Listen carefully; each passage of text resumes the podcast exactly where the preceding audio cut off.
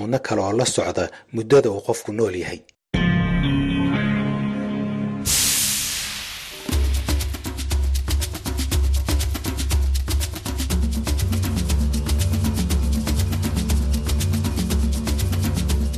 Hii ni idhaa ya Kiswahili ya Sauti ya Amerika ikitangaza moja kwa moja kutoka jiji kuu la Marekani, Washington DC. Assalamu alaikum mpendwa msikilizaji, hujambo popote pale ulipo. Mimi hapa studio ni Abdu Shakur Abud na mimi jina langu ni Harrison Kamau. Karibu kwenye matangazo yetu ya leo jioni, Jumanne tarehe 13 Februari mwaka 2024, siku ya redio duniani. Matangazo yetu yanasikika kupitia vituo na vya shirika wetu huko Afrika Mashariki na Kati, pamoja na kwenye ukurasa na mtandao wetu wa VOA Swahili.com. Karibuni.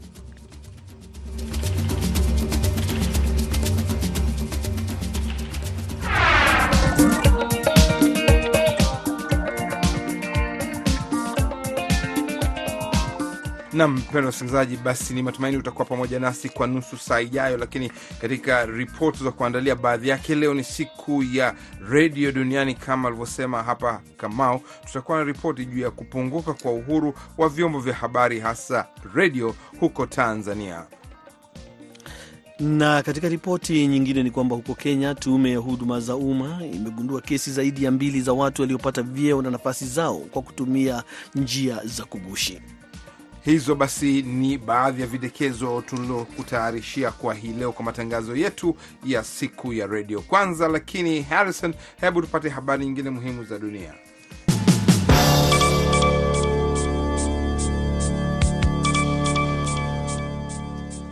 Mapendekezo au mashauriano kuhusu pendekezo jipya la kusitisha mapigano huko Gaza yanatarajiwa kuanza tena hivi leo, wakati jeshi la Israel likisema kwamba wanajeshi wake wameuawa ama wameua darzeni ya wanamgambo wa Hamas upande wa kati na kusini mwa ukanda wa Gaza.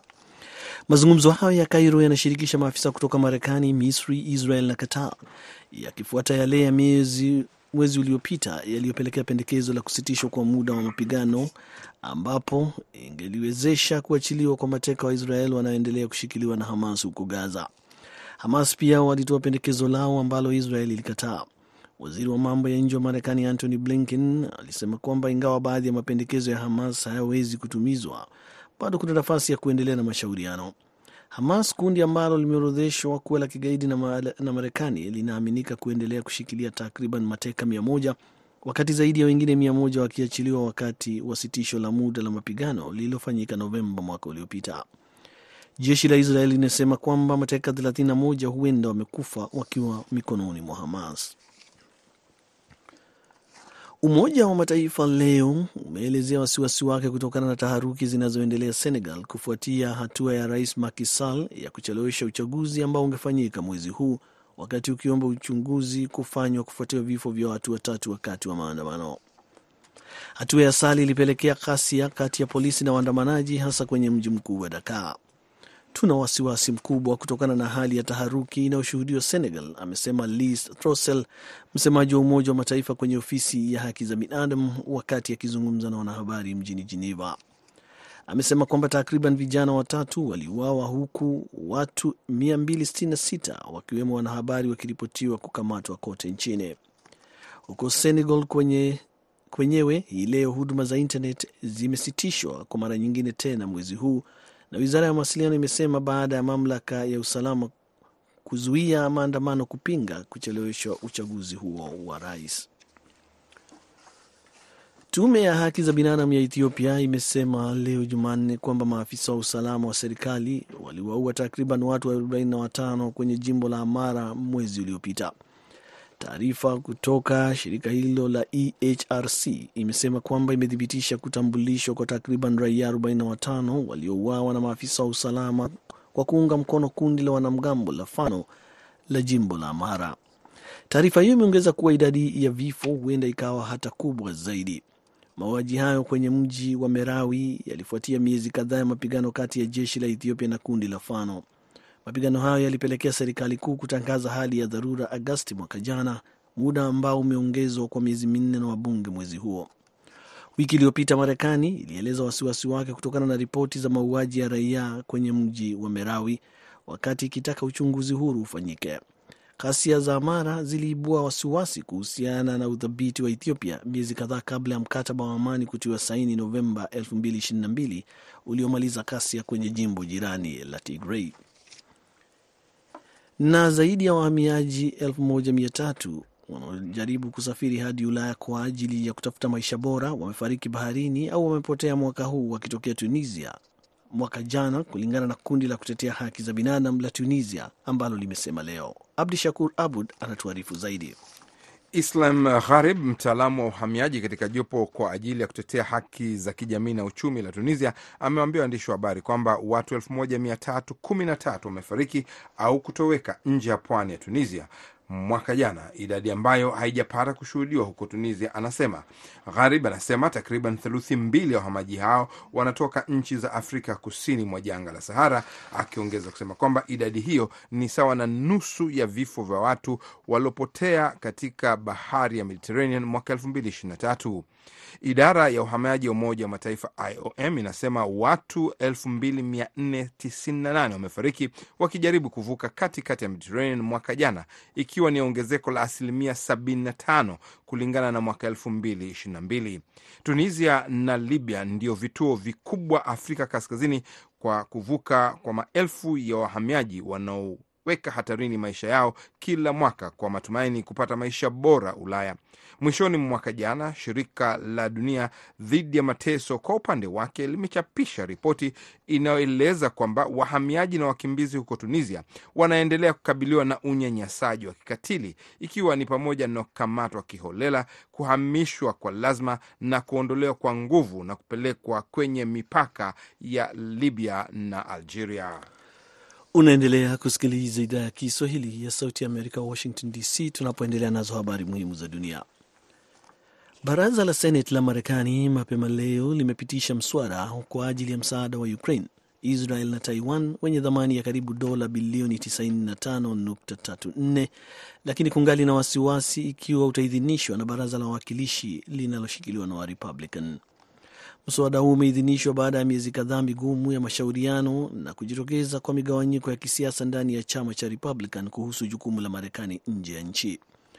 Uamuzi ulifikiwa baada ya kundi dogo la Warepublican waliokuwa wanapinga mswada huo wa dola bilioni 60 kwa ajili ya Ukraine kubadili msimamo kufuatia majadiliano ya muda mrefu usiku, wakitumia saa za mwisho kubishana kama Marekani izingatie zaidi matatizo yake yenyewe kabla ya kutuma fedha zaidi nje ya nchi lakini zaidi ya darzeni ya Warepublican walipiga kura na karibu Wademokrat wote walipitisha kura sabini kwa 29 huku wafuasi wakibishana kwamba kutekeleza Ukraine kutelekeza Ukraine kunaweza kuongeza nguvu kwa rais wa Rusia Vladimir Putin na kutishia usalama wa taifa kote kanda hiyo. Kiongozi wa walio wengi kwenye baraza la Senate Chuck Schumer anayefanya kazi kwa karibu na kiongozi wa Republican Mitch McConnell kuhusu sheria amesema imekuwa miaka au miongo mingi tangu Seneti ilipochukua hatua kama hiyo. Polisi wa Nigeria pamoja na wakazi wamesema leo kwamba watu wenye bunduki wameua watu wanne wakiwemo polisi wawili huku wakiteka nyara takriban wengine 40 kwenye shambulizi la Kaura na Moda katika jimbo la kaskazini magharibi la Zamfara. Nigeria yenye uchumi mkubwa zaidi barani Afrika inakabiliana na changamoto nyingi za kiusalama zikiwemo utekaji nyara kwa ajili ya kuitisha ridhaa na hasa kwenye eneo la kaskazini magharibi mwa taifa. Mkuu wa polisi wa Zamfara Yazid Abubakar amethibitisha shambulizi hilo akisema kwamba maafisa zaidi wa usalama wametumwa kwenye wilaya ya Kasuwar Daji iliyoko au ulioko mji ulioshuhudia mashambulizi. Baadhi ya waathirika wameelezea shirika la habari la Reuters yale walioshuhudia kwa njia ya simu. Na waziri mkuu wa India Narendra Modi leo ameanza ziara yake ya Umoja wa Falme za Kiarabu UAE ili kuzindua hekari kubwa zaidi la Kihindi Mashariki ya Kati pamoja na kuimarisha uwekezaji na uhusiano wa kibiashara. Serikali zote mbili zimetia saini mkataba kuhusu njia muhimu ya biashara na usafirishaji wakati wa kuanza kwa ziara yake ya siku mbili ikiwa ya tatu kwenye taifa hilo ndani ya miezi minane iliyopita. Ziara yake imekuja kabla ya kufanyika kwa uchaguzi mkuu wa India uliopangwa kufanyika Aprili. UAE ni nyumbani kwa takriban Wahindu milioni 3.5 ikiwa idadi kubwa zaidi ya wafanyakazi kutoka nje kwenye taifa hilo la Kiarabu. Modi amekutana na rais wa UAE Sheikh Mohammed bin Zayed Al Nahyan, kulingana na taarifa kutoka wizara ya mambo ya kigeni pamoja na vyombo vya habari vya ndani.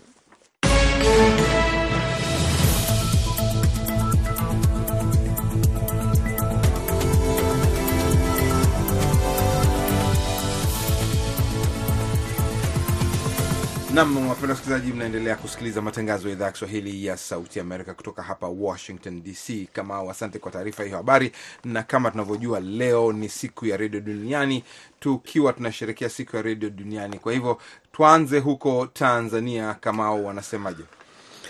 Asante sana mwenzangu Abdi Shakur Abud. Ni kwamba wamiliki wa vyombo vya habari na wadau wa habari nchini Tanzania wamelalamikia kukosekana kwa uhuru wa vyombo hivyo kutoa baadhi ya habari pamoja na kuwepo kwa idadi kubwa ya kodi na tozo, hali inayopelekea ugumu katika uendeshaji wa vyombo hivyo. Hayo amesemwa hii leo ikiwa ni dunia inaadhimisha siku ya redio duniani. Mwandishi wetu wa Dar es Salaam, Amri Ramadhani, anayoripoti zaidi.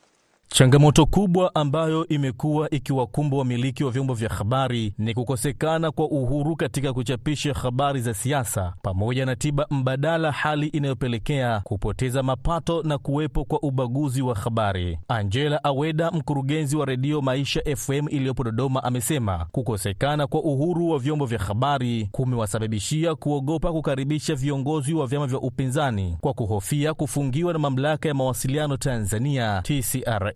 Challenge moja hapo mi naona ni finyo wa uhuru katika media hizi. Kwenye upande wa siasa unashindwa kukaribisha hata watu wa siasa kuongelea kwenye chombo cha habari, kwa sababu wakiongea kitu chochote, kwa mfano au upande mwingine wa upinzani, yani unaogopa, una hofu atazungumzia nini. Akikosea tu kidogo, unajua kesho nitakuja kufungiwa. Kwa hiyo tunakuwa hatuna uhuru. Changamoto nyingine ambavyo vyombo vya habari vimekuwa vikikutana nayo ni pamoja na kuwepo kwa mrundikano wa kodi na tozo serikalini ikiwemo kodi za TRA, tozo za mfuko wa mawasiliano, tozo ya usimamizi wa ulinzi na usalama kazini, pamoja na ushuru wa huduma. Amosi Ngosha, mwenyekiti wa chama cha wamiliki wa vyombo vya habari vya utangazaji Tanzania, amesema vyombo vya habari vingi vimeshindwa kuendelea kutokana na kuwepo kwa idadi kubwa ya tozo ambazo zinapaswa kulipwa kutokana na mapato ghafi ya wamiliki wa redio hizo. Kingine kinachotuangusha, kuna tozo za serikali zaidi ya ishirini na saba ziko kwenye mfumo wetu wa redio kwa ajili ya kuilipa serikali hizo tozo kwa asilimia mbalimbali. Tena unapewa tozo kwenye mapato ghafi, ndio unapewa hiyo hiyo tozo ili utoe kila unapotakiwa kwa mwaka. Kwa hiyo vyombo vya habari vijikuta kwenye changamoto kubwa ya uendeshaji wake. Hata hivyo, Dr. Wilfredi Rutahoile, mmoja wa wadau wa masuala ya redio na utangazaji, amesema kukosekana kwa uhuru wa vyombo vya habari kumepelekea wasikilizaji kuhama na kuanza kusikiliza vyombo vya nje za nchi zaidi kuliko vyombo vya ndani kutokana na vyombo hivyo kushindwa kuchapisha maudhui yanayogusa maisha yao moja kwa moja. Lakini unapokuja kufanya restriction kwa upande wetu sisi, utakuta watu wanaprefer kwenda kusikiliza vyombo vya jirani kuliko kusikiliza vyombo vya ndani, kwa sababu wanasema vyombo vya ndani vimebanwa, vinatoa vitu ambavyo yani havigusi maisha yao yani moja kwa moja. Kwa hiyo wanaprefer kusikiliza majirani wanasemaje, mambo gani yanaendelea, na kwa sababu watu wako huru kusema wanachokitaka. Kauli mbiu ya mwaka huu inasema redio karne ya kutoa habari, kuburudisha na kuelimisha, huku Ngosha akimalizia kwa kuitaka serikali Tanzania kupitia upya sera na sheria zilizopitwa na wakati zinazonyima uhuru kwa vyombo vya habari ili kuhakikisha vyombo hivyo vinakuwa huru. Amri Ramadhani, Sauti ya Amerika, Dar es Salaam.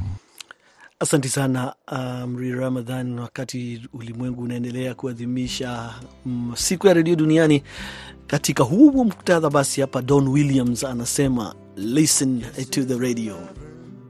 I have a ways to go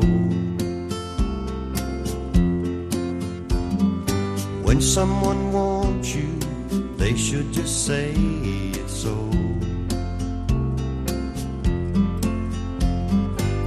you'll understand. If you'll take my hand then we can dance real slow to something on the radio. Listen to the radio. Oh listen to the radio. Let's spend the night together baby don't go. They sing it on Nam, ni siku ya redio duniani. Bila shaka kama ulivyosikia, huko Uganda wanasherekea wakati waandishi wa habari wanaendelea kunyanyaswa. Mwandishi wa habari wa Sauti Amerika ametuambia, na changamoto nyingine ni kwamba waandishi wa habari wengi hawalipwi. Anasema ripoti moja analipwa kama dola moja kwa siku, na hiyo ni tatizo kubwa sana, na hivyo tutaendelea na kuangalia siku hii ya redio. Tutazungumza zaidi katika swala letu, katika makala yetu ya kwa undani. Basi usikose kusikiliza makala yetu ya kwa undani hapo saa tatu za usiku. Kweli kabisa, na Shakuru, unavyosema hivyo, kumbuka pia taarifa ambazo zimetanda sasa hivi ni kwamba Senegal wanasema kwamba serikali yao inawakamata wanahabari Habari. na pia vyombo vya habari na mawasiliano vinaminywa wakati huu ambapo kuna taharuki kubwa kutokana na kubadilishwa kwa tarehe ya ya, ya uchaguzi Ya nchini Senegal. Kwa hivyo kuna mambo mengi tu na maadhimisho ni tofauti kote ulimwenguni kuhusiana na siku hii ya redio, lakini kinabaki kuwa chombo muhimu kama tulivyokuwa kwenye matangazo ya awali kwamba kwamba mambo yanaendelea kuwa vizuri na kwamba hali inaendelea Yeah. kuwa vizuri, maadhimisho yakiendelea. Lakini kwanza tuingie nchini Kenya kwanza, ambapo tume ya utumishi wa umma nchini Kenya kupitia ripoti yake iliyochapishwa mapema leo imefichua kuwa serikali imeajiri wafanyakazi zaidi ya elfu mbili na sitini na saba walio na vyeti gushi vya masomo katika mashirika muhimu ya umma, wiki chache tu baada ya tume hiyo kutoa ripoti nyingine inayofichua kuwa Ikulu ni miongoni mwa taasisi za serikali ambazo ziko kwenye orodha ya juu ya wafanyakazi hewa wanaopokea mishahara bila kuwa katika sajili rasmi ya wafanyakazi ya serikali. Hebu tusikie kama anavyoeleza Kennedy Wandera kutoka Nairobi. Wakati bado serikali ya Kenya haijatangaza dhahiri hatua za kuchukuliwa dhidi ya wafanyakazi wake 19467 hewa wanaopokea mishahara kila mwezi pamoja na mafao mengine yanayotokana na viwango vyao vya kazi bila kuwa kwenye sajili rasmi ya wafanyakazi wa serikali. Tume hiyo ya kuajiri wafanyakazi wa umma nchini Kenya inasema maafisa wapatao 2067 wamepewa kazi na serikali kwa kutumia vyeti gushi vya masomo. Mwenyekiti wa tume hiyo Balozi Anthony Mushiri amevieleza vyombo vya habari Jumanne kuwa taasisi 331 zilizolengwa kwa uchunguzi huo ikijumuisha wizara, idara za serikali, mashirika na vyuo vikuu vya umma, maafisa husika waligushi vyeti kwa kubadilisha alama za kufuzu kwenye mitihani ya kitaifa. Wale ambao hawakufanya mitihani walitumia vyeti bandia kupata nafasi hizo, wengine walitumia vyeti vya watu wengine kupokea nafasi za kazi, na wengine waliiba utambulisho wa raia wengine wa Kenya kupokea nafasi hizo za ajira.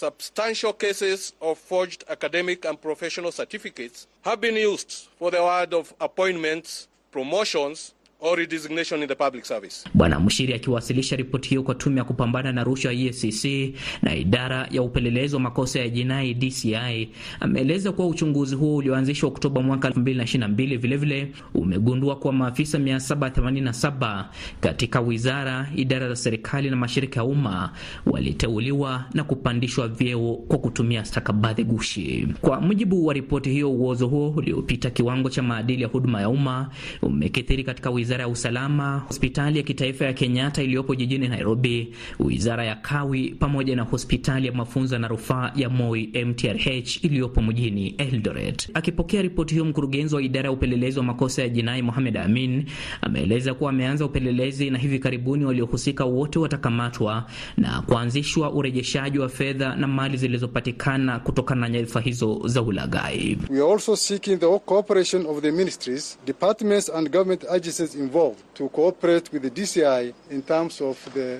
expediting of our investigations. Alex Manyasi, mfuatiliaji wa masuala yanayofungamana na utumishi wa umma nchini Kenya, ameeleza kuwa ufichuzi huo unaipaka doa serikali katika matumizi ya fedha za umma na unadhaifisha juhudi zake za kubana matumizi ili kupunguza mzigo wa mishahara ya sekta ya umma.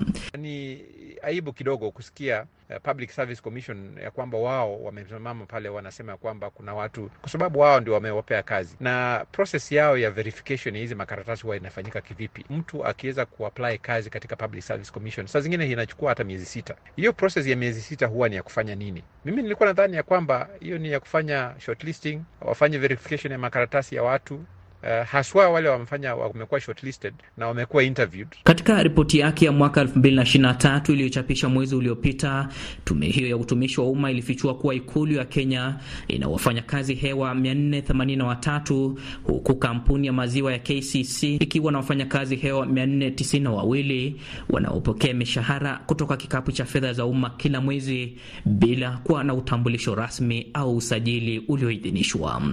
Kennedy Wandera, Sauti ya Amerika, Nairobi.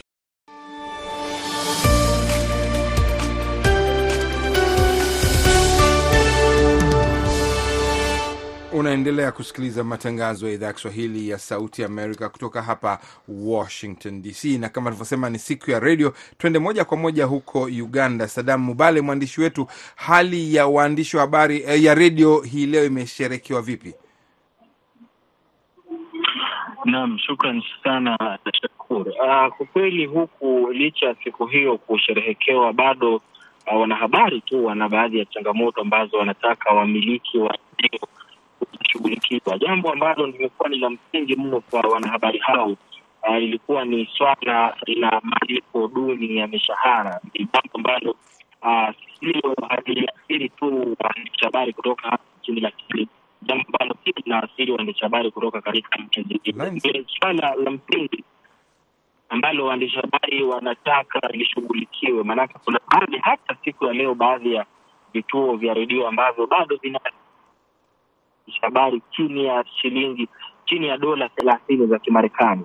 Kwa kweli ni jambo la kusikitisha, lakini ni jambo ambalo lipo na ni jambo la ukweli. Lakini pia changamoto ambayo ipo kwa sasa ni kwamba uh, baadhi ya uh, mashirika au vituo uh, nani za usalama mkiwemo um, maafisa wa polisi na vilevile wa kijeshi uh, wanaharakati wanataka uh, kuwe na uh, kuwe na huu hizi mbili manake tumeona sio mara moja, sio mara mbili, uh, maafisa wa usalama wamekuwa wanawashambulia na kukandamiza uh, ma maelezo, kukandamiza uhuru wa wanahabari kujielekeza na vilevile kufanya kazi zao.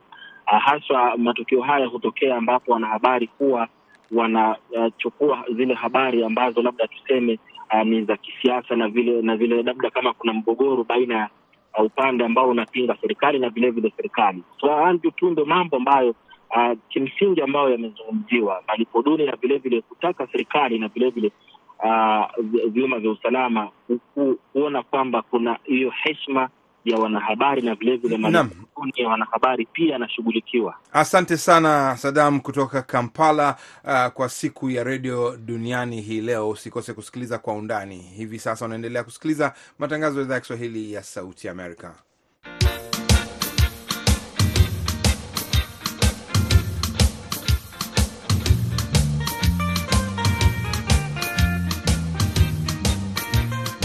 Leo katika dunia ya wanawake tunazungumzia wanawake wanaofanya kazi katika nchi za Kiarabu wanawahimiza wenzao kuendelea kupambania fursa za kujikwamua kiuchumi katika maeneo mbalimbali ya dunia licha ya uwepo wa changamoto zinazowakabili na kuimarisha hali ya kujiamini wakati ambapo jamii zikishuhudia mabadiliko makubwa yanayojitokeza katika maisha ya kila siku. Mwandishi wetu wa Cairo, Shafi Mbinda, ametuandalia makala ifuatayo.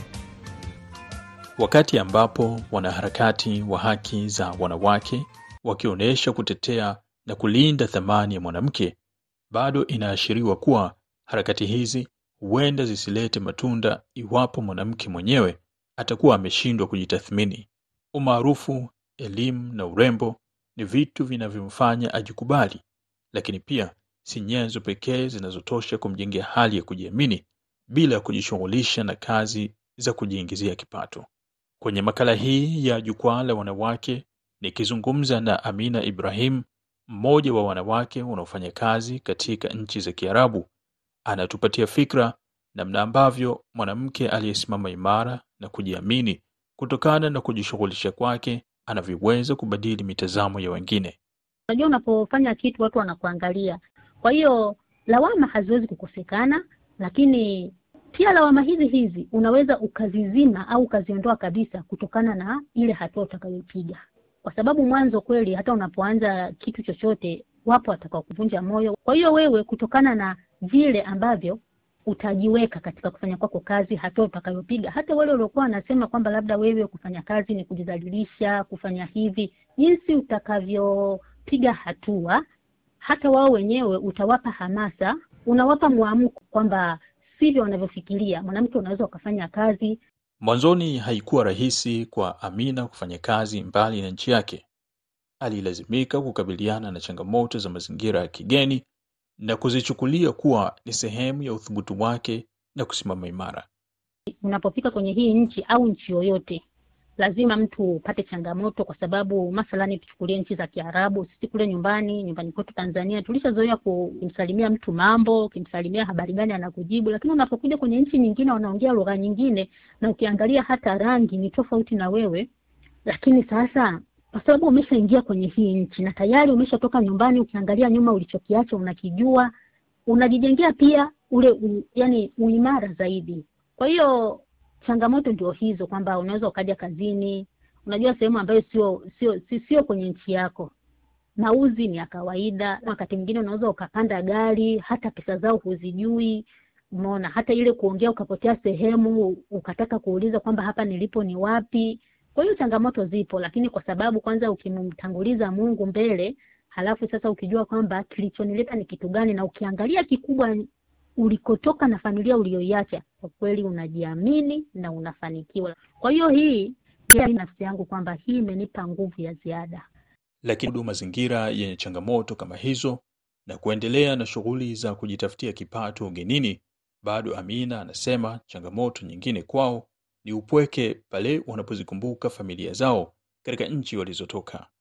tunamisi sana familia, tunamisi sana watoto wetu, tunamisi sana wapendwa wetu, lakini tunajua kabisa kwamba ni afadhali tuumie sasa hivi, ili kipindi hicho nguvu zikiisha, tuje tukae sehemu nzuri na watoto wetu, na hata kama watoto wetu wataumia kukaa mbali na sisi wazazi wao, lakini baadaye watakuja kuona faida na matunda ambayo tumeyatafuta. Wakati huo tayari tumeshatafuta tulichokitafuta, tunaamua kurudi zetu nyumbani. Kwa hiyo wanawake, tujiamini, tusiogope kutoka kwenda sehemu yoyote, ili mradi tu iwe salama na kutafuta sehemu ambayo, yani kazi ambayo ni ya halali. Kumekuwepo na mitazamo mingi tofauti inayokosoa harakati za kumwezesha mwanamke katika sekta mbalimbali na kuashiria kuwa hadhi ya mwanamke hupungua pindi anapojiingiza katika soko la ajira, ikidaiwa kuwa mambo kama hayo hupelekea kuchelewesha mipango ya ndoa na masuala ya uzazi katika jamii. Katika hili nikizungumza na Amina, kwa upande wake anaamini kwamba mwanamke mchapakazi ana nafasi kubwa ya kupata mwenza wa kufunga naye ndoa kufuatia mabadiliko ya kimaisha tulionayo hivi sasa.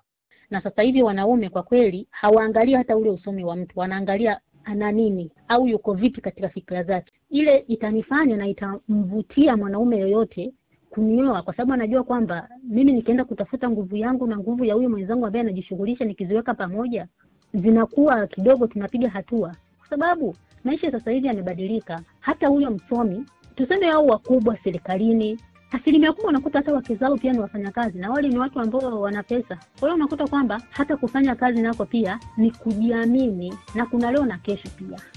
Nam, hadi hapa nikihitimisha makala ya jukwaa la wanawake kutoka Cairo. Shafi Mbinda, Sauti Amerika. Nam, asante Shafi Mbinda. Ndo tunakamilisha matangazo ya hii leo. Naona kwamba muda hauturuhusu kusoma muktasari wa habari, lakini bila shaka mtakuwa pamoja nami saa tatu usiku katika Kwa Undani, ambapo tutazungumzia siku ya redio duniani hii leo, wakihamasisha wito wa kutoa habari kwa uhakika kutumbuiza na kuelimisha watu. Basi kwa haya yote, mpendwa msikilizaji, tunashukuru kwamba umekuwa pamoja nasi hadi hapa mwisho, na hivyo hapa studio tulikuwa pamoja na Harrison Kamau, produsa alikuwa Aida Isa, mimi hapa studio Abdu Shakur Abud, nasema tukutane wakati mwingine. Hadi wakati huo, lala salama.